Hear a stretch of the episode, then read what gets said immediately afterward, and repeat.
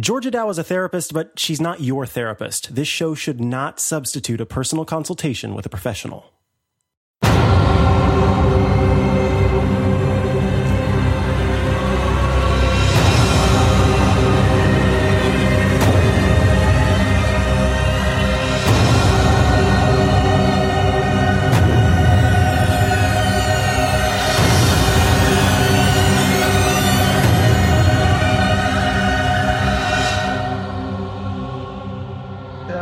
Awesome. I'm recording, so Yeah. I have tape to I- defend I'm myself recording in for, court. for to preserve this evidence for uh, future endeavors. Is is what I'm doing.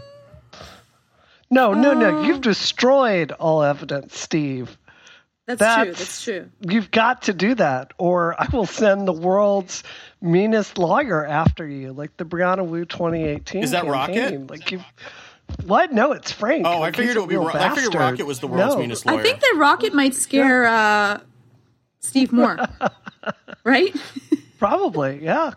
You could just like like you know stick a little tiny uh, Nerf gun on his back. Her, her back. Yes, Her we could back. do that. We could do that. We could Yeah. do that. Yeah, I mean, that, that, she she dispenses a lot of rough justice. I, I would imagine. So Rough justice. Lord have mercy. Rough justice. Yeah, rough justice. Was that justice. scatological humor, Steve? Because Rocket No. does not poop in my house. She's the one dog that doesn't do that. So I don't think that was scatological. I think it was dad humor. yeah, that was a dad. That was a rough- dad joke. rough- Is what that was. you know I don't. Yeah, yeah. she doesn't don't, dad jokes. Yeah. I don't subscribe to that lifestyle, No, Steve. no. Yeah. Hey, Georgia. We're happy Hi. to have you back. Yeah. Thank you. I'm happy to be back. And and happy Canadian Thanksgiving in advance, by the way. Thank you very much.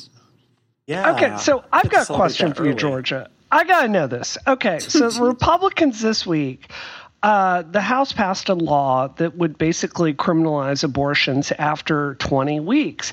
And I heard that you guys had some ridiculous, stupid law in Canada that like does the same thing after 25 weeks. Is that true? Not that I know of. That See, that- okay, I right? don't think so. Who said that? I've never. yeah, a I've never heard of some Canadian law that I um, abortion is not criminalized here at all. Like some, you're not going to go to, yeah, like it might be uh, not like legalized, so you might get fined. No one's go- gone to jail for it. Okay, okay. Well, let's start the show. Let's start the show. Okay. That's your job, dude. yeah, let's see. How do we go from abortion laws in Canada to robotic cat Hello pillows? and welcome to Disruption. I'm your host. Like, come on, we do this every week. Yeah. We never we never do introductions. Yeah, I uh, when is the, Steve is the last person to do an introduction on this show.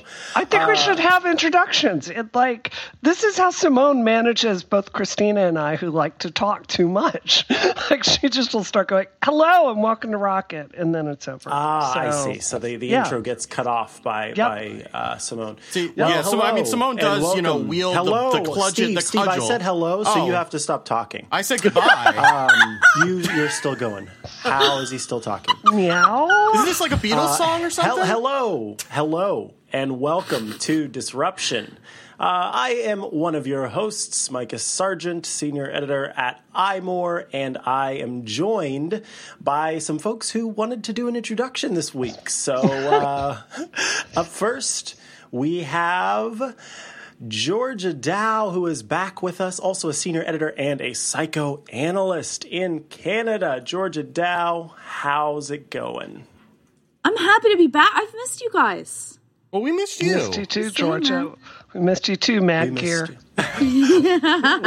Georgia Mad Gear Dow. Mad Gear Micah Dow. left. I, I had to Micah rescue Micah from out. drowning last week on the show, Georgia and you were Chicken nowhere to be found. Mad Gear Dow. Mad yeah, Gear Dow. Where were you, rescue diver? I I was uh, I was taking care of my mom. She went to the hospital, so Oh crud! she's okay. Now, now, now, both Steve and I feel bad because you know we tried to guilt you about saving me from drowning. No, I, I have no Uh, morals so- left. It's I don't fine. think that you guys feel bad. Well, you, you, well, anyway, let's move on to introduce uh, candidate for U.S. House of Representatives in Massachusetts, Brianna Wu. How you doing? What's up? You can call me Mad Gear. Mad Gear Wu. Mad Gear Wu. That's it. And wait, what was George's? Mad Gear, also Mad Gear. Oh Gear. goodness, Mad Gear Dow, Mad Gear Wu. That's right. And last but not least, some sort of uh, technological coding security wizard for Big Shoe. Uh, we still don't know exactly what he does because he won't tell us. So probably works for the government and like stops crime fighting beavers. Uh, it is the one and only Mad Gear Lubitz, I- Steve. Well, you see, Mi- Micah, as a Hearthstone Legend player, I, I feel like I need to uh, get a better title than Mad Gear. Like, I think that's a little bit below my status as a Hearthstone Legend player. Shaman. Um. yeah, I don't know what the different uh, ranks are. Yeah, shaman, shamans suck though. You know, let, let's let's. Oh. uh, Goo Blaster. Ooh, what? Steve Lubitz. What? What are you doing, Micah? Micah Sar- Micah Horatio Sargent. What? What is with this naming naming game? This Spell is not good. Slinger. Spell slinger.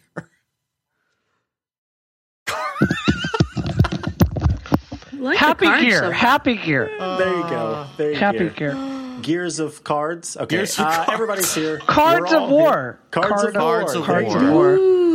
Ooh. Uh, The one and only. How about we call? War. How about we call you Blackjack Steve?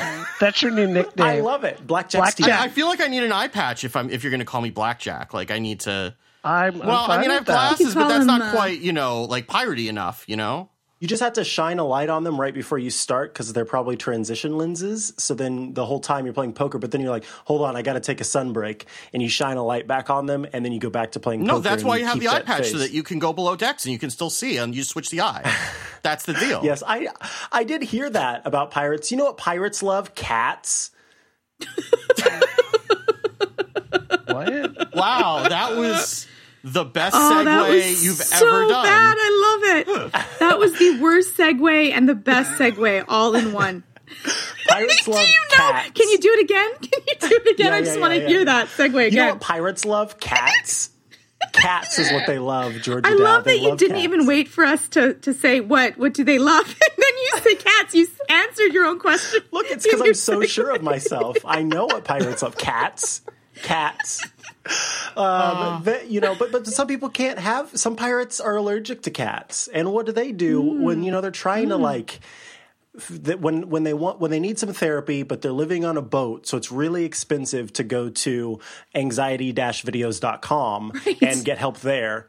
Obviously, they bring along their robotic cat without a head Yeah. and a, uh-huh. and a waggy wag tail that responds to strokes. What? Uh, in Circuit Breaker, we'll uh, include a link in the show notes. There is a headless robotic cat pillow called Headless cat Qoobo. That's Q O O B O. It's a little round cushion. It's got a robotic tail, and when you pet it, much like a Furby, it responds. And it comes in husky gray and French brown. Steve Lubitz. Husky gray. How many husky gray cats are you going to pick up? I'm more of a French brown kind of guy, really. Right, right. I, mean, get that. That's your middle name, isn't Obviously. it? Steve French Brown Lubitz. Well, okay, so uh, you know, some of us would like still like the experience of petting a cat without the swollen eyes and stuffy nose that go along with actually a cat, you know, dis- depositing their dander all over the place. So I, I, I actually like I put this in like as a lighthearted thing, but like the more I think about it, I actually kind of would love something like this to like you know like how how relaxing is it to just pet a cat and then not have to feed it or you know have to clean up after it? Just kind of you know get get that emotional reaction to you know petting a cat and and relieve your anxiety and then you know go about your business you could do that with a real cat. It just will get you in trouble. well yeah then then the government gets involved nobody wants that i mean that's All right, this is going to hurt my campaign, but let's just be honest here, okay? All cats are in the thrall of Lucifer. I know it, and you know it. They they are, and I love the idea of a cat because like cats are cute. Even though one nearly killed me when they gave me cat scratch fever when I was eight years old, and I nearly died. But other than bad. that small incident, I will agree cats are cute. But like I don't want one in my home because I'm terribly allergic to Yeah, them. exactly. And also one tried to kill me when I was a child. So like I'm really into this idea of this pillow. And the other reason of this is so like the story of how we got Rocket is I go, look, give me I'm about to use an ableist word here, so forgive me, but I go, look, give me the craziest dog that you've got, okay? I want just the a bananas dog. And they gave that to me. So Rocket's great if you want to like tear through a door or like, you know, like destroy something or like leap on your head when like you're on the couch. Uh, but she's not very cuddly. So I would like this cat pillow just so I can have something to cuddle with at night because like my dog's not into that. Yeah, I mean, you don't always need your pet to be able to breach and clear. Like you, you sometimes you just want to be able to pet, you know, a furry, a furry puffball, and not have it claw your eyes out. And, and you know, Right, this, exactly. This, and and it's not mobile, so it's not going to kill you in your sleep like a Boston uh, Boston Dynamics robot dog. I mean, this is like the best of both worlds. It also doesn't have the toxoplasmosis in Oh, its yeah. poop, Yeah. which, like, you know, is a parasite that will invade your brain and permanently change your personality. Like, this robot probably won't have that, though maybe it will come in Gen 2 so you can get the whole cat experience. That, that You that's know, got to I, be the um, worst computer virus ever, I would imagine. yeah. I I was um like at first I I thought about it and I thought that's this is really stupid. Like that was my thought process to it. It's just really dumb. Because like the thing that people like about cats is not just that they they can pet them. It's um, that you know they make a purring noise and they're affectionate and it's actual love, not a computer. And then I remembered I had the Tamagotchi and I had a Furby, which entertained me quite a deal. Um, and I have a nice soft pillow that's in my office that, that kind of has ruffles and, and people like to kind of like embrace that. Um, so then I went, you know what? It may not be a horrible idea. It's creepy that it doesn't have a head. So they chose to give it a tail, um, but no head, which is weird. I don't understand Yes. that choice to it because why wouldn't you put little tiny stubby paws and a Right, cute little put, like, face little- on it? Right. like you could stick a little face or even two eyes, little little dots googly like i don't know yeah something because it's not really a cat it's a pillow with a tail that you have to now okay so anyway so a lot of people would say like listen it's you know also cats are difficult to take care of and so this pillow would be easier some people are allergic but you have to recharge this pillow after eight hours I, I have Eight- to recharge my wow. headphones now that Apple took my No. took my headphone jack away. You know, I mean, eight that's, That's a hours commitment. if That's a you commitment. can't if you can't take care of a cat or a dog because if you can't have a cat you could have a dog if you can't have a dog you can have a guinea pig if, if you're allergic to everything you could have a pig so you have chosen no animals Good to know. is what you're saying. Um and yeah pigs have skin like us. They're pretty hypoallergenic. Anyways that's why we use them for a lot of organ transplants and uh, anyways. Um Oh joy. but this this you have to charge after eight hours. Eight hours. I sometimes forget to charge my phone. I have to charge Like, after how eight long are hours. you petting this I can only remember myself. it's on all the time but I mean, you're not think it's petting it all the time. It just kind of You don't want to have to like flip a switch on it and be like, okay, now my kitty pillow's on. You just want that thing to be on and ready to like wag its little taily tail whenever you're it, feeling it moves from vibration. So if this is on your couch and you're moving, it's going to be every once in a while, like moving. I think that the best thing this would be for other cats. this is like the perfect cat toy. This is like this is like Cat Westworld. This is not Cat Westworld. Cat Westworld. That they don't look. This thing doesn't look anything like a cat. If it looked like a cat, maybe it would be Cat Westworld. but also, these cats aren't like designed to do horrible, horrible things to hum, or let rather to let humans do horrible, horrible things to them. This is supposed to fix all of your problems with with its with its little waggy tail. Everything that's ever been wrong in your life is going. If if you are in debt, if you need a pick me up, then this cat is going to heal you. That's what the that's what it says. So it must be true. You pet I mean, it's cat. like it's like cat methadone, right? Yes. Like it's, The dome. You feeling down? Pet this little cat methadone pillow. I mean, that's Right, better than drugs. You know, that sounds Well, like it- you know. it could also help wean cat people and help get them onto the more healthy dog. Like you know, we could. I love it. I love it. That's exactly what this is. This is a transition. This is how you. This is a, a transition transitional experience for for. for I just um, want I, I just want cat people to live their best life. You know what I mean? I just want you to, like, you know, Which get in a better get a dog relationship. is what you're saying. I'm just saying, cats are in the thrall of Satan. Like I've I've never like cats are cute, but I also like evil looking things. So like when I see a cat, I'm like, oh that that wants to kill me. I mean, come on, tell me I'm wrong. You well, I was going to say that you actually have had a really negative experience, so that that is kind of true for you. Do you know what cat scratch fever is? I forget like the scientific name for this, but like Yes, it really did. Like I got It really I was is. in yeah, it's horrible. Yeah, it was terrible. Like I got clawed by a cat and I was in the hospital and I nearly died. I remember Yeah. being scared I was never going to walk again. So, yeah, maybe my fear of cats is based on some facts. So, right. Yeah, I have a feeling that th- even this pillow would just trigger my allergies because I'm so convinced that like make nope, I'm I'm allergic to this thing too because it looks too much like a cat. like a cat placebo. It doesn't look that much like a cat. It has It no doesn't. head. I mean, it looks like a cat from a certain angle. I have never seen a cat look like that. This It is looks like a headless cat. Garfield got stuck in a waffle maker and because it's perfectly round as well. Like it's really, it's really a strange idea. It's like if I saw this in someone's house, I would be creeped out. It's true.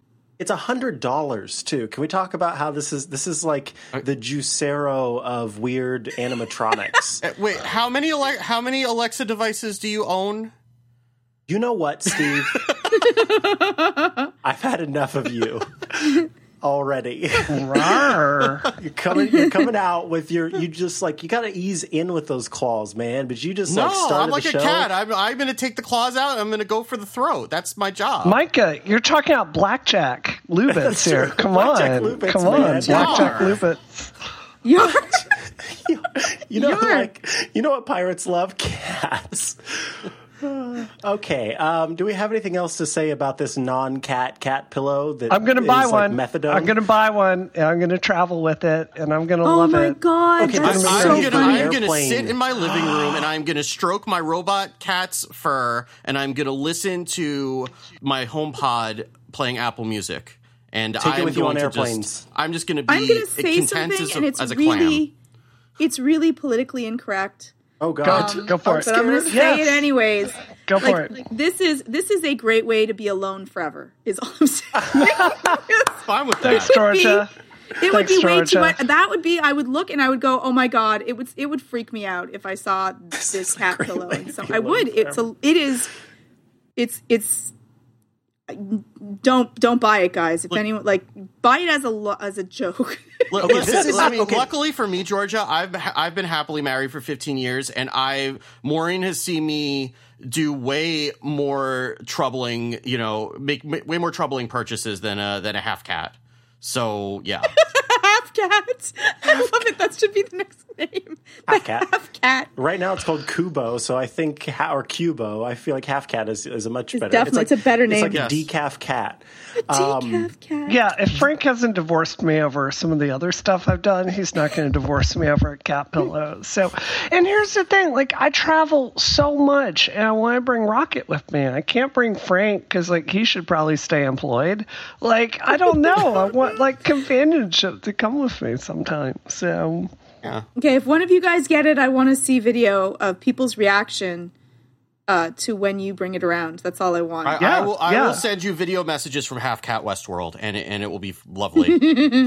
Airplanes Oh. with without like assigned seating, and you sit down and you think you might have the seat to yourself, and then someone comes and sits down next to you, and you're This like, would "No, be I thought I enough was going to have this keep row." it. Yes, Oh, get yes, this that is a cat pillow onto the plane. You sit down on the outside, ro- on the inside row, like you know, near the the the aisle, and then they see that you have this creepy cat pillow, and then they don't want to sit next to you because you have your your half cat. this could be this could be my life hack for riding the train. That's it. I, I, you know, because right now I put my backpack on the seat next to me to and put my headphones Oh. on to dissuade people from sitting next to me, and I could just put that there, and nobody's going to want to go anywhere near me. They're going to go onto another car. I'm going to have the whole car to myself. It's going to be whole glorious. cart will be to you. Yeah. Yes, this is a human repellent, is what this is. Fantastic. Not anything other than that. I, I'll buy twenty. I will. I will. I will buy whatever it is at like the gold level of Kickstarter rewards. Like sign up. They just needed us as marketers, is all. That's so sad for you, Steve. I feel sorry that you've lost your your love of humanity like that. Wow. Working in IT for a decade and a half will do that to you. Wait, Steve's love of humanity? Sorry. Well, yeah, because he's repelling humans from sitting next to him on the, tra- on the Yeah, train. but isn't that that's just Steve? Oh no, I totally would use it for that as well. No, I'm just saying that's Steve. Yeah. There's no loss here. He's Oh, that's I see the joke now. It's as if he's always had no love for Yeah. humanity, and that's what makes it funny. okay. It wasn't funny. I've been gone for a while. Uh, I'm going I'm to charge sorry, you double for admission into, to Half Cat Westworld, Georgia. That that's Fair. You know, I, I we, we've it. spent we've spent at least fifteen minutes talking about Half Cat. you know why we're avoiding the next topics. Well, it, it put a smile on my face, though, and so I want to tell you about some friends of ours. Uh, this episode of Disruption happens to be brought to you by the PDFpen family from Yeah. Smile. Yeah. Did you hear that? That was all four of us smiling at once. PDFpen equips you with everything you need for more powerful PDF editing.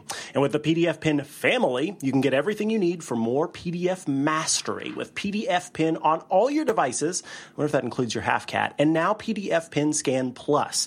And the all new PDFpen 3 for iPad and iPhone is the ultimate PDF editing tool. It is your Swiss Army knife, your half cat of PDF. And just like a Swiss Army knife, you can take that essential tool with you. You can add notes, comments, and cloud annotations and half cat annotations to your PDF documents and even fill out and sign interactive PDF forms all while on the go. And the new PDFpen 3 is fully equipped for iOS 11 with drag and drop, making it even easier to get text and images of half cat in and out of your PDFs. With a PDFpen Scan Plus, you can add scanning and OCR to your mobile toolkit, making those dreaded tasks like scanning receipts a total breeze. And guess what? The latest release of PDFpen has some great new features. You're going to be able to reopen documents at the same window size and position as when they were last closed. So if you kind of like things in control, there you go. You can create PDFs and export them to Word and back to PDF. You can set custom keyboard shortcuts in PDFpen or PDFpen Pro, and you can add bookmarks. You can get right back to where you were before. Now, if you've been thinking about going paperless, now is the time to do it. Stop the scanning, the printing, the signing, and the faxing of documents. Get the PDFpen family today and get more from your PDF editing. Add text and graphics, make corrections, do all the things you want to do with PDFs that have been made difficult in the past. See what the PDFpen family can do for you. Get everything you need for more powerful PDF editing. And here's how you do it. You're going to go to smilesoftware.com slash podcast. That's that thing you're listening to right now. And you're going to let them know that you came from right here on Disruption. Thank you so much to the PDFpen family and our friends at Smile for their support of our show. All right. Well, it is uh, time to get going into what is just an absolute uh, magnum opus in terms of, of, of an article that's been put together uh, over on BuzzFeed News. Uh, the, the title of the article, if you've not come across it, is Here's How Breitbart and Milo Smuggled Nazi and White Nationalist Ideas into the Mainstream. This is a bunch of documents, a bunch of emails and correspondence between uh, Bannon, between Milo, and between other members of not only the Breitbart team, but other uh, alt right leaders and uh, very wealthy individuals, as well as the former Reagan and George W. Bush staffer. I mean, it's it, it just shows uh, sort of how insidious uh, Milo and his brand of of of horribleness um, is is everywhere, and how it all sort of works. And wow, they got all these documents. Bree, um, you certainly wanted to discuss this and, and start it, so I am giving the floor to you. Well, I want to give like a, a bit of a different summary of this piece. Uh, you know, it kind of starts with a, a wider question. How did the Republican Party become a bastion of white supremacy? How did that happen? I mean, it's not so long ago that McCain was the nominee in 2008, and you know somebody came forward and said, "I heard Obama was a Muslim," and he said, "No, no, he's not." I mean, it's it's and I realize there are parts of that that were problematic, but you know, it's not so long ago that like hardcore white supremacy was at least um, not welcome publicly in the Republican Party. How did we get there? This article is directly about how that happened. Uh, it goes into a lot of the funding of Breitbart, which is through the Mercer family, um, and it kind of uh, it, it basically has a huge list of documents from Milo uh, basically his emails over the last few years, a lot of which have to do with Gamergate and people I know in Gamergate, and one of them had to do with the book I was involved in. But the really big takeaway from this is looking at how um, carefully and constructedly um, Steve Bannon moved uh, the alt right into white supremacy in the mainstream. So you get to see things like Milo writing pieces and literally going to huge white supremacist to like give them a line by line edit of his pieces on defining the alt right. But it gets so much worse from there. And um, yeah, everybody should definitely read this piece. One of the, the things I wanted to touch on today is it has some really terrifying allegations in it uh, with, frankly, really well known men in the tech press and the wider world. Uh, they've been working with Milo this whole time. One of the most uh, shocking uh, allegations was uh, basically you had David Auerbach, who is a writer for Slate. This is considered a mainstream guy that you know has been very distanced from Gamergate, like he's claimed to be, and he's been feeding you know him a lot of stuff uh, along the way. But to me, the biggest blockbuster in this was finding out that uh, Broadly, Broadly is a part of the Vice brand. Broadly is one of the senior editors at Broadly. His name is Mitch Sunderland.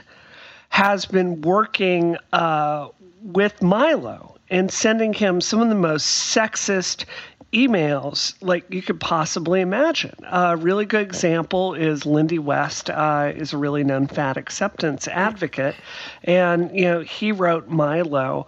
Um, an email saying, "Hey, why don't you go after this fat feminist?" and like uh, linking to some stuff there. This is a top editor of Broadly, a feminist site, and, you know, uh, right now I'm going to tell you uh, Mary Emily O'Hara, which is a woman I know that works at MSNBC, she, she sent me some allegations before the show saying that she was actually working uh, with Vice at the time. And when she came forward and said that she thought it was inappropriate, that Mitch Sunderland be put uh, in charge of a women's, uh, you know, advocacy site. He complained and got her fired from Vice with that. Um, so there's just a whole lot to unpack in this piece. Another thing is, um, uh, what is his name? Is it Dan Lyons? Uh, you know, this is a guy that uh, is, has been a very famous tech uh, tech writer for a lot of years.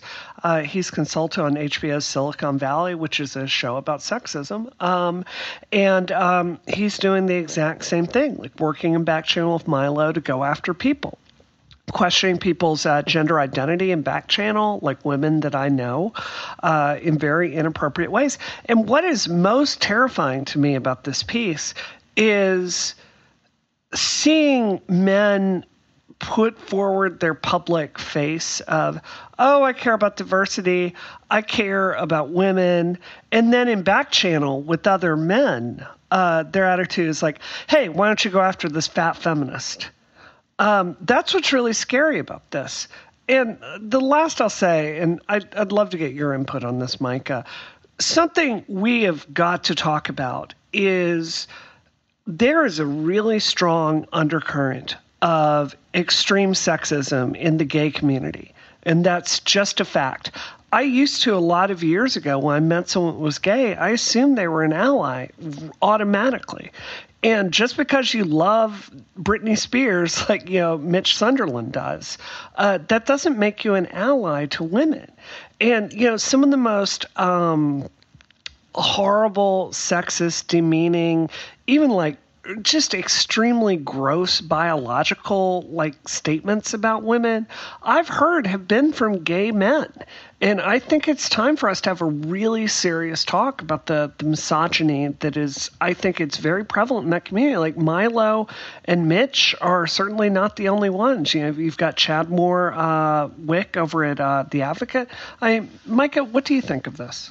I absolutely agree with you. I mean, I have known individuals personally who, uh, you know, w- w- identified as gay men and would say things about women and thought that it was an okay thing because they were gay men, and that sort of of mindset. And I mean, and it's I mean, it's not even just sexism. There's a lot. I, it's it's it's pretty terrifying how much uh, i mean and, and, they even talk about this in the article that milo used the fact that he was a gay man as some sort of like pass in to, to be able to be sexist and racist and all of these other things. Because of the fact that he was a gay man then he could sort of slide under the, the criticisms a little bit.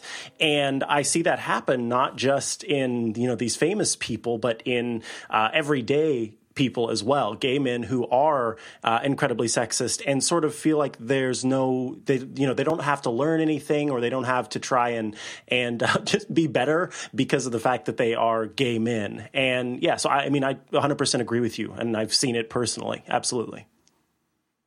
Mm.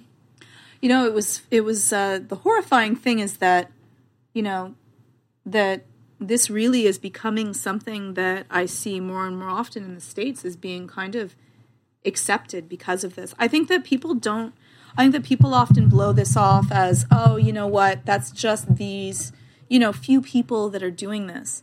But the reason that there's a whole bunch of really powerful people with very strong opinions that want to control media is that we really do. The more we see something, the more we become acclimatized to it.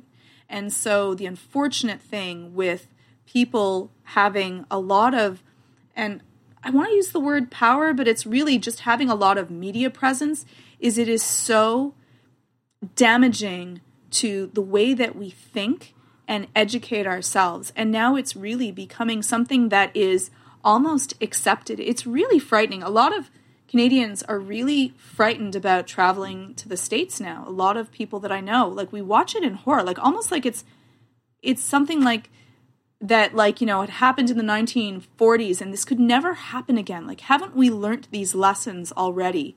And it's really scary to us. So I sit with the doctors and the other therapists in the lunchroom and we like stare at the news in the states and we're absolutely horrified and in shock that this could happen, that these many people could speak such closed minded, bigoted words with absolute impunity. And it's not absolute impunity. Some people do stand up and do say something, but it is not the level of outrage that there should be. Well, there's only so much you can get outraged about, Georgia. I mean, today you had the sessions like Attorney General rescind uh, Title IX protections for transgender people, which mean transgender people can be fired from their jobs now. I mean, and you know, you also had this huge, like, you know, uh, you know, the Weinstein uh, sexual harassment allegations come forward. Like, there's only so much at a time we can concentrate on. Um, I, but I'd say with with Milo, something I think is really, really relevant relevant is when I'm out there and I'm raising money, if you give me $20, I have to report that.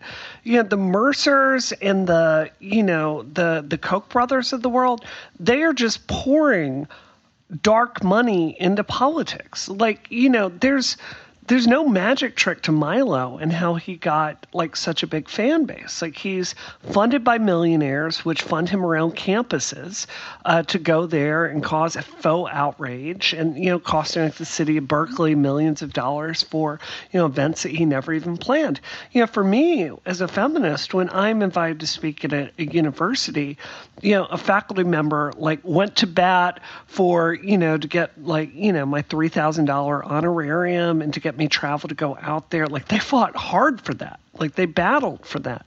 It's just a completely asymmetrical warfare here. So to me, this story is really more than anything else. Like, yeah, let's look at the media people that are really behaving inappropriately behind closed doors. And guys, I want you to know, like the women around you are reading this and just feeling horror because we don't know how you talk about us like behind the scene. But even more than that, the story is like how um, the Mercers basically have funded this operation to basically bring Nazism into the mainstream here in the United States. You you see this how it evolves over the past several years too, and it's like the old saying that you know you don't you don't boil a frog by throwing it into hot water. You put it into cold water and then start turning the heat up a little bit at a time.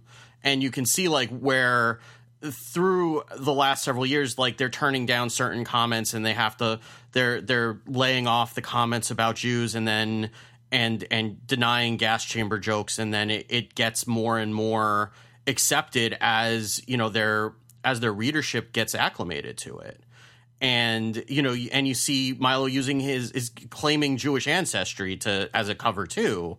M- meanwhile he's using passwords that have references to the holocaust in them and you know it's just it's it's you know it's just disgusting how they're able to just manipulate their their readership. And then by becoming part of the conversation they manipulate the you know the voter the voter base at large by making these things just a little bit at a time more you're not shocked by it the second time you see it. And then they can push the envelope a little bit further and a little bit further and a little bit further until we are where we are today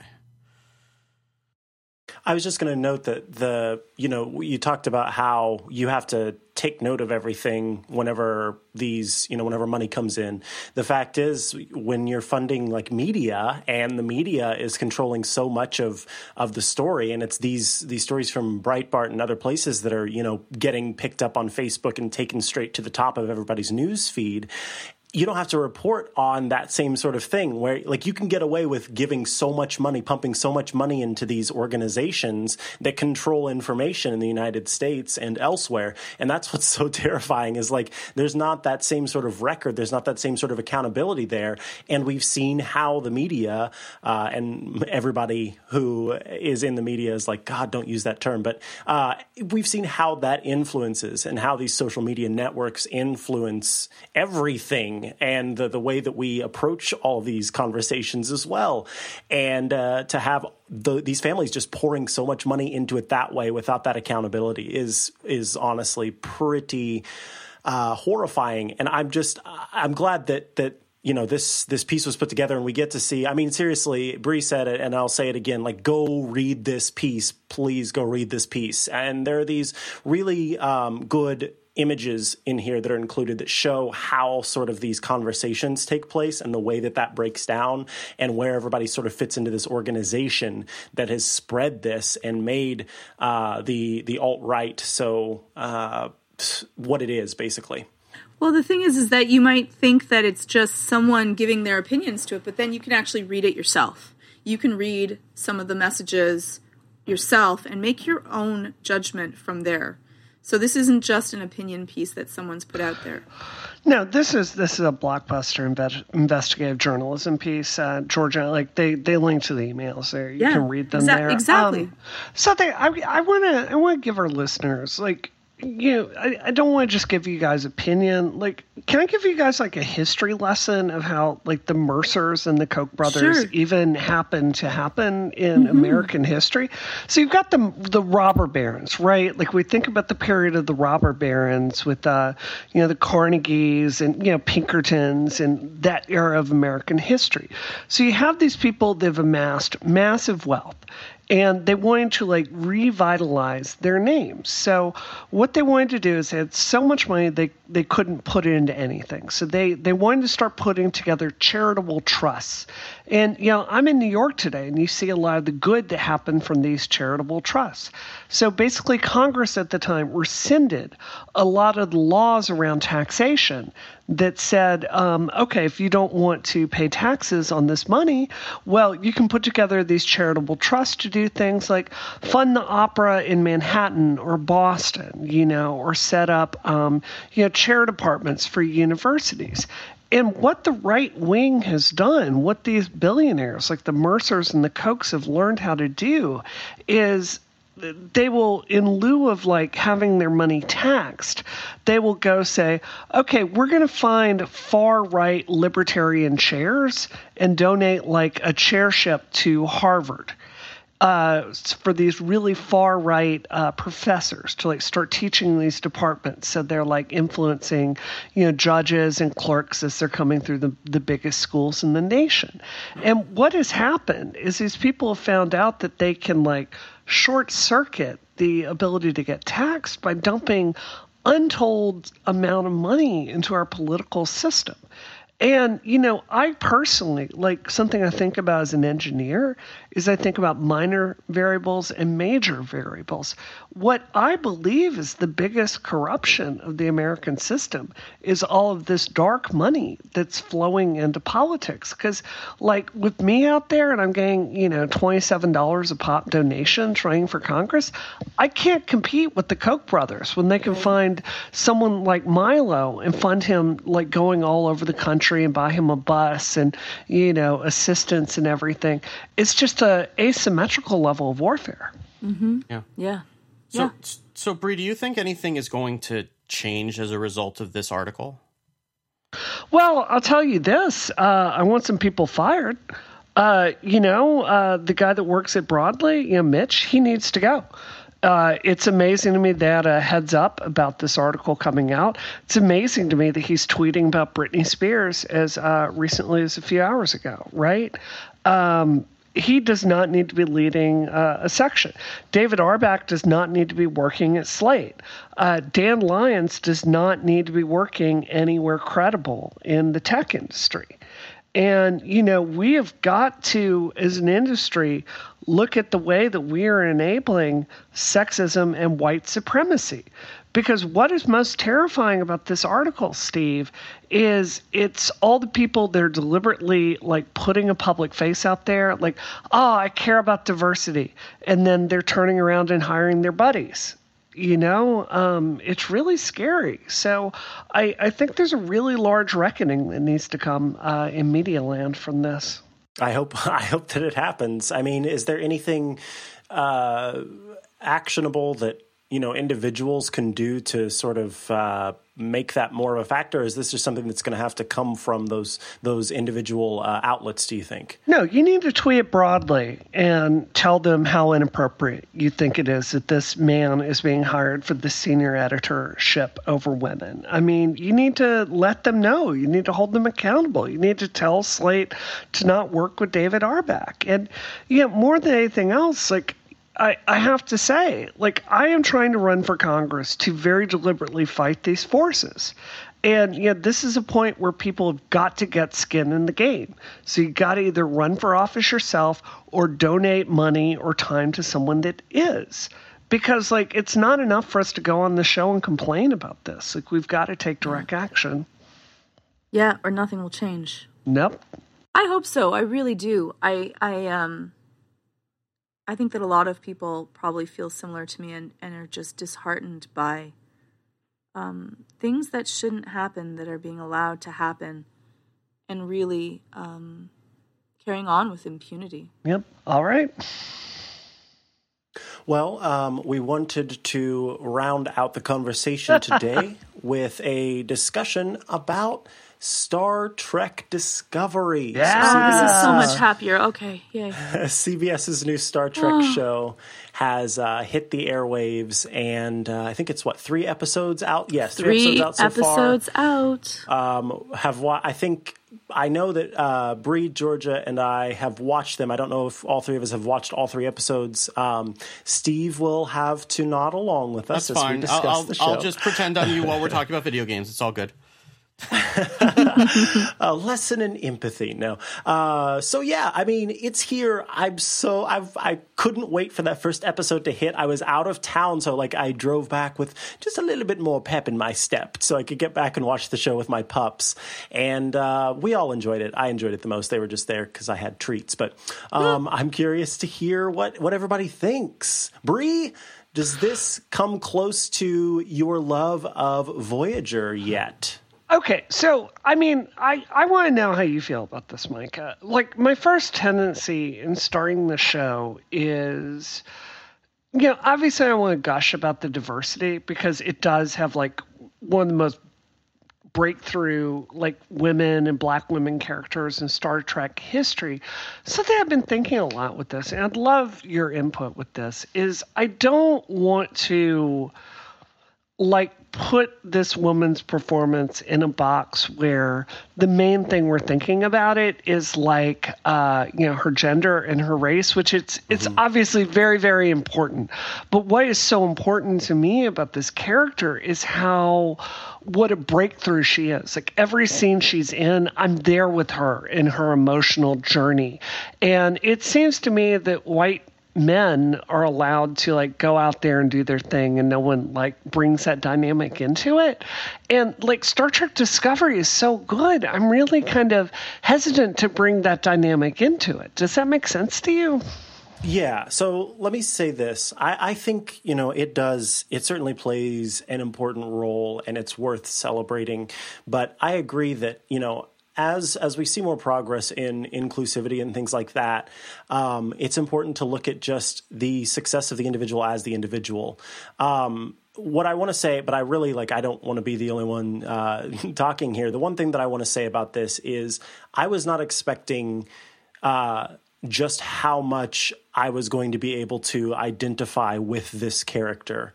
Um, I, as as many people know, am a uh, mixed of mixed race. I my mom is white, my dad is black, um, and I grew up with my mom and her family, the the white uh, my white family, and it wasn't until a little bit later that I. Uh, met my father and and started to uh, know that side of my family and um, basically I was sort of you know through going through school i was like sort of an outcast. Uh, i was not the, the quote is like not black enough. And also i found myself to not be to not be quote unquote white enough. I, I didn't fit into either groups, and there were always you know the stigmas there. Um, this character obviously is black, and on top of that, she is a human raised by Vulcans, and all of these things just sort of like came together as I was watching this show, and like identifying so much with with just sort of having to um, understand who you are and be who you are, and try to be honest with who you are, and then also uh, fit into these different groups and almost always feeling like you never truly fit in. Um, so this character is like a groundbreaking character for me personally, not just because she's black, but because of all these other experiences that came together. And that's like, I, I agree. Like, we don't want to just make it, okay, so, you know, we, we have this woman playing this role. That in and of itself is a celebration to have. That she's black is a celebration. But yes, Bree, she is just an incredible character. And knowing this, this little wrinkle about her, a human raised by Vulcans, and how that informs every decision she makes is it, and the way that she plays this character it's just so this is a this, it's very very very good on more than just like a celebration of inclusivity level yeah definitely Okay. What do you think, George? Um, yeah, I'll, go ahead. I'll, I'll, just take the rest of the show now. Okay, guys, it's going to be an hour and a half longer. Just cut the show now. Um, I absolutely. Uh, so I wasn't that excited to watch it because I've I've been kind of like I thought, and I'm sorry, Bree, but I thought that um, Next Generation was good ish most like some great episodes but some were like meh, they were okay they were kind of like filler episodes uh, deep space nine i really enjoyed but sometimes they were overdoing it and they were underdoing it. And it was like eh, and the stories were kind of like lackluster in some places. And some were really really great. A lot of voyager i liked but then there were some characters and something i was like ah wishy-washy kind of blah didn't really get as attached to it.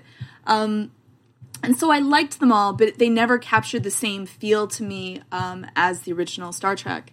And that this show is not just for Star Trek fans. If you, it, it has an aliens feel to it, and it's suspense and drama and thriller, sci-fi, all wrapped in one. You know, the the main character's female, but it's not played like overplayed that she's female because she's female. It's like just all of the characters are well thought out, well brought through. They understand why they're doing what they're doing, and I I love that. It's like they all understand their backstory, and so they can really give you these rich characters. And even the villains, the bad guys, I won't even say villains because they're just bad guys. They have reasonings for why they're doing it, which you could understand.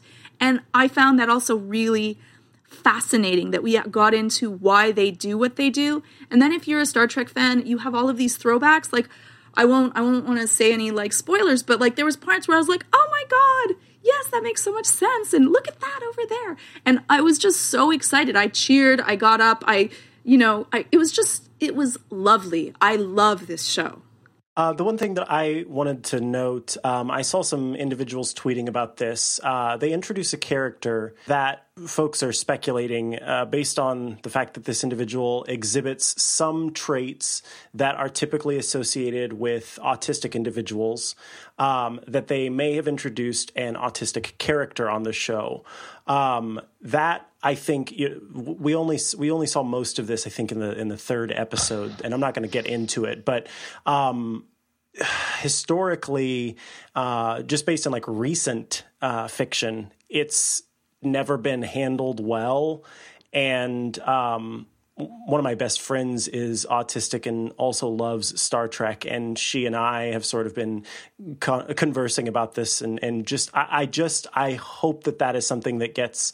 Uh, handled well so far the character and you know again this is this is just based on on you know complete what they might think might be a later thing that exists. This character, just like any other character, is just a character in the show. There's no sort of like, hey, now we have again like the black character on the show. There's nothing right. like that about this character. Yeah. This character exists on their own and is, you know, uh, doing the job that they're assigned to do and is just sort of another character to have on the show. So, um, again, something that I'm sort of watching closely and hoping uh, is something that's handled well, as well as the the friend.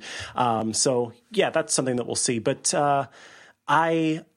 The, the interesting thing about this to me, and I'm curious to hear your, your two takes on this, is like I think Deep Space Nine of well, I guess probably Enterprise, but who remembers most of that? Um, Deep Space Nine had the most sort of theatrical feel at times, but even still, most of the time, it looked sort of like it was filmed in a studio.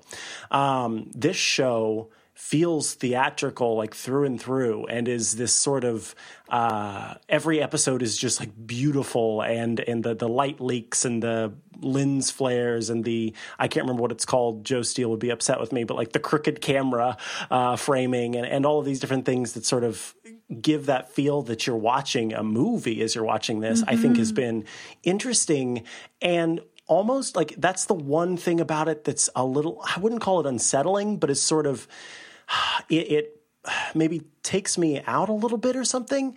I'm so used to watching when I watch Star Trek, I, you know, it, it feels more comfortable because it's like it's in this this more recognizable just sort of space, and this feels so foreign and distant. You know what I mean? Like the way that the the the thing is filmed, you f- I, I feel more of a distance, I guess, from these characters and from this experience than I ever did from the other Star Trek shows. I'm curious if either of you experienced that or if you like the new theatrical look with the lens flares and things. Well, I want to say I didn't read her as not neurotypical myself. Uh, I did read her as somebody that very clearly has acne under her makeup, which I thought was very relatable. Uh, she's also not a size six. Uh, you know, like she's um, she's kind of bubbly and talks too much, and uh, is just a really cool archetype I've never seen before. Uh, I really, really liked her character instantly. Um, yeah, I agree with you about the cinematography. It's a little over the top, but I love it. Like this is the most gorgeous Star Trek show they've ever produced. Uh, I haven't heard anybody talking about the uh, the captain of the Discovery. Mm-hmm. You know what what is his name, Georgia? Do you know offhand? I I forget what his name is, uh, and I don't want to tell too many people um too much about like just in case because this the story follows such amazing arcs yeah. so quickly do you that mean if in real you, life or if do you, mean in the well show? it's just if you have not already watched it maybe like stop talking like like don't listen to this part because we'll be giving you some stuff that's going to let you know what's kind of going to happen as the show goes on Usually we have chapters in the episode, so you can you can skip forward to you know the next segment if you don't want to hear it. It's Captain Lorca in the show. The, the actress name is Jason Isaacs. So, right, Captain Lorca, what I like about him is, you know, I really like watching the first two episodes of it. I'm like Michelle Yeoh, and um, you know, like she's she's amazing. Uh, You know, uh, what I loved about the Captain the Discovery is he really is like a Jack Bauer of starship captains. He's an archetype I've never seen before. You know, we've seen like stickler for the rules. We've seen, you know, evil dude with too much power. You know, we've seen, uh, you know, guy that wants to get it on with anything with more chromosomes than a chicken. You know, we've seen like, we've seen diplomat. Uh, you know, like we've. I'm Which sorry. one's evil dude with too much power? What would be like uh, Admiral Dougherty from uh, you know, okay, Star Trek Insurrection. So, what I loved about this guy is he's he's he's chromosomes dark. than a chicken I, that He has would, to be that's the what name Kirk would do. He would frack has to anything be with the more name chromosomes that has to be the episode name i'm just saying So okay, that's what Kirk did. Anyway, what I like about this uh. captain is he's he's not a bad guy. He's kind of portrayed as one, but he's not. He's somebody that's really willing to do unorthodox things to get the mission done, and that's what I like. I can't stand people that are so self involved with themselves that their life is all about their comfort. And I like this guy because he's willing to get outside his comfort zone and accomplish a mission that's bigger than him. And that's something I really respect. So I'm I'm on board with Discovery. Yeah, I, I like the fact that I think that there's going to be a lot of gray in the show, and there's not going to be. I think that the the thing that I did not um, take to as much with Next Generation is that it was very black and white. There was really good and bad. There was very few episodes where anyone had to make a truly difficult decision, unless the episode was like you know a hologram and you had to make a really difficult decision, and then it wasn't really real. It's like the dream thing. Everyone wakes up and it's all okay after that. Uh, so there was very little gray. I think that this show is going to have a lot of gray. I think that the captain is going to be uh, less of just always doing the right thing. I think that he's going to be doing things that might be questionable and that people are all going to have to kind of decide where do they lie and where does their morality lie and where what is right and wrong and do the ends justify the means and what is um, you know just versus what is um, you know empathy and and that's going to be I think fascinating to be able to look at. So yeah, he seems like a little bit much more gray than um, most of the captains that were on the Yep. other Star Star Trek. So Love it. I like it. Too. Love too. it. And when we're in this post Roddenberry world too, because I mean, people who are Trekkies know, of course, but s- some people might not. Like one of the main things, what that was a rule in those early uh, those early shows, is that the like Starfleet, none of them were allowed to have interpersonal conflicts. It was only conflicts with other forces. They weren't allowed to write. The writers were not allowed to have uh, to write in conflicts between betwixt the crew, and so that really Except does limit the like, storytelling. Bones That doesn't make Spock. sense. 'Cause There was all Spock kinds, Got into yeah. fights all the That- time. Yeah. There's it's called the Roddenberry rule or something like that. Um, and it, basically it was like, yeah, you can't have interpersonal conflicts between uh, the let's uh, anyway, yes. I guess there were like several rules even, but the the point is that in this new show, um, this th- this rule does not exist anymore. Yeah, here it is. Uh, the, it's called Roddenberry's golden or cardinal rule, and uh, these characters. It's it's sorry. It's that they weren't allowed to be shown in a negative light. So now these characters, the, the Starfleet characters, can be shown in a narrative light, or I mean, in a uh, negative light. And we uh, see some of that. Won't say what, but we see. Well, I guess we see plenty of that. So anyway, that uh, yeah, that's interesting. That now there's more stories that can be told. Okay. Yeah, so this is a great show. Uh, I've no doubt it's going to be my favorite Star Trek ever made. Um, like, bring it on. So too. I think so too. I hope they keep the writing up because that writing is also really high quality writing. Yep. So I'm I'm so excited. If you haven't seen it, even if you're not a Trekkie, I would say watch the first episode. If you don't like the first episode, the show isn't for you because the first episode has like really just grabs you and. Uh, yeah, the It's- third episode has less Klingons. I gotta say, so if you're like turned off by all the Klingons, uh, even- yep, yeah, there even it the opening. Did you get captured by that opening? Am I the only one that was like that No. opening? I'm like, what is this? Oh my god! Yes, definitely but, not but maybe just my, it was very movie for Micah. Maybe that was too theatrical. It was. Uh, it, it took me a minute to sort of get into it for sure. I was like, "Am I watching? A mo- is this going to be like three hours? What is going on here?" um, but yeah, once I once I got into it, I was hooked. It's just like you know when you there are certain expectations that you go into, and then whenever those expectations are broken, you have to reorient yourself there for a second, or your brain goes, "This is different. Cognitive dissonance. I hate it all. It can't. It doesn't agree with me. Ah, I'm going to tweet about it." But I didn't listen to that. You know, uh, that small part of my brain that was like, "Difference is bad," and I stuck with it, and it's fantastic. Uh, okay, well, we have uh, probably hit an hour. Um, if you would like to get in touch, uh, we have a voicemail waiting for us. We're going to have some more, hopefully, from all of you. So get those in so we can answer your questions. You can call us at 508 418 3532. That'll, of course, be in the notes, so you can check that out there. Or you can tweet at us with the hashtag DisruptMe. That's uh, our Twitter account is underscore disruption FM. Or send us a direct message if you'd rather keep things private. As always, please let us know if we can use your name on the show. We will default to anonymous. Uh, if you're looking for the show notes, you can find those in that app you're listening to right now, in that podcast. Uh, it's relay.fm slash disruption if you'd rather go to the web. If you're looking for me online, you can find me at Micah Sargent on Twitter or at chihuahua.coffee online. Steve, if people are looking for you, my friend, where can they find you? Uh, well, so if you want to hear uh, my thoughts and strategy tips about Hearthstone, you can go listen to uh, my solo cast off curve that I record on my way home from the train station, and hopefully I'll be able to uh, to get a cat pillow to help me prep, for that show even more without people sitting next to me. And uh, if you just want to see what I'm talking about on Twitter as normal, you can go follow me at Wicked Good.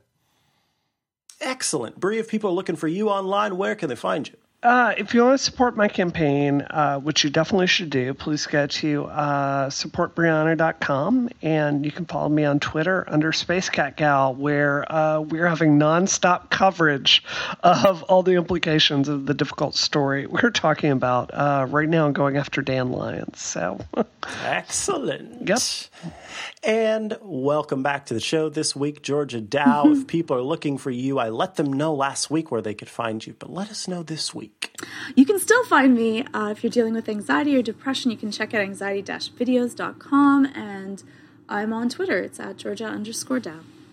Georgia, Now- before we end the show, we're going to get you that Twitter account, Georgia Dow. What Right. is the what is squatter Hold on. I got to look at this. My What is? squatter We can all put in our, like, cash in our, our uh, good graces with uh, Jack. I, I don't think Jack has good graces with anybody right now. Wait, True. no. Okay, wait. What's up with this woman? It's still about Justin Bieber. That's the last tweet that this person sent. I'm I'm done. You were Georgia. You've got to get verified. I mean, a, a, but b. This is crap. I, I know, I know, 2013. Tw- I know. 2013. Yeah. Four I years know. ago. Uh, I Get mean, though, in off my fairness, I'm sure account. that the verification people would go listen to the show and say, well, there's no way we're verifying that woman. That's not happening ever. More more than four years ago, this person tweeted about I'm a bumper like a believer, but better. Justin Bieber, please pick me. And their pictures are all with them and. Is Wait that a minute, Justin didn't you Bieber, say like, you like from, Justin forever Bieber, ago? Georgia? I'm starting to I'm starting to put to connect the dots. And I've had to abandon. Did I have to abandon the account because of this? Because I can't This have anyone Justin know Bieber the truth. fan account. I Oh couldn't let my anyone know the truth. This is I- you had to like ditch it sad. before you could. Yeah. I, uh, that might be true. Oh my goodness. Well, uh, no- normally this is where I would ask Steve to do that thing he does every week, but since we did an intro, we have to do an outro. So thank you all for joining us this week. Everybody, join hands, bow your heads, close your Is eyes. this church? all of you out there, and smile and then go pick up PDFpen Family from Smile. And make sure to use that offer code disruption by going to smilesoftware.com slash podcast so you can give us all the monies. Bye. Love ya. Go get a half cat. yes. I'll take a half cat mochaccino. Oh.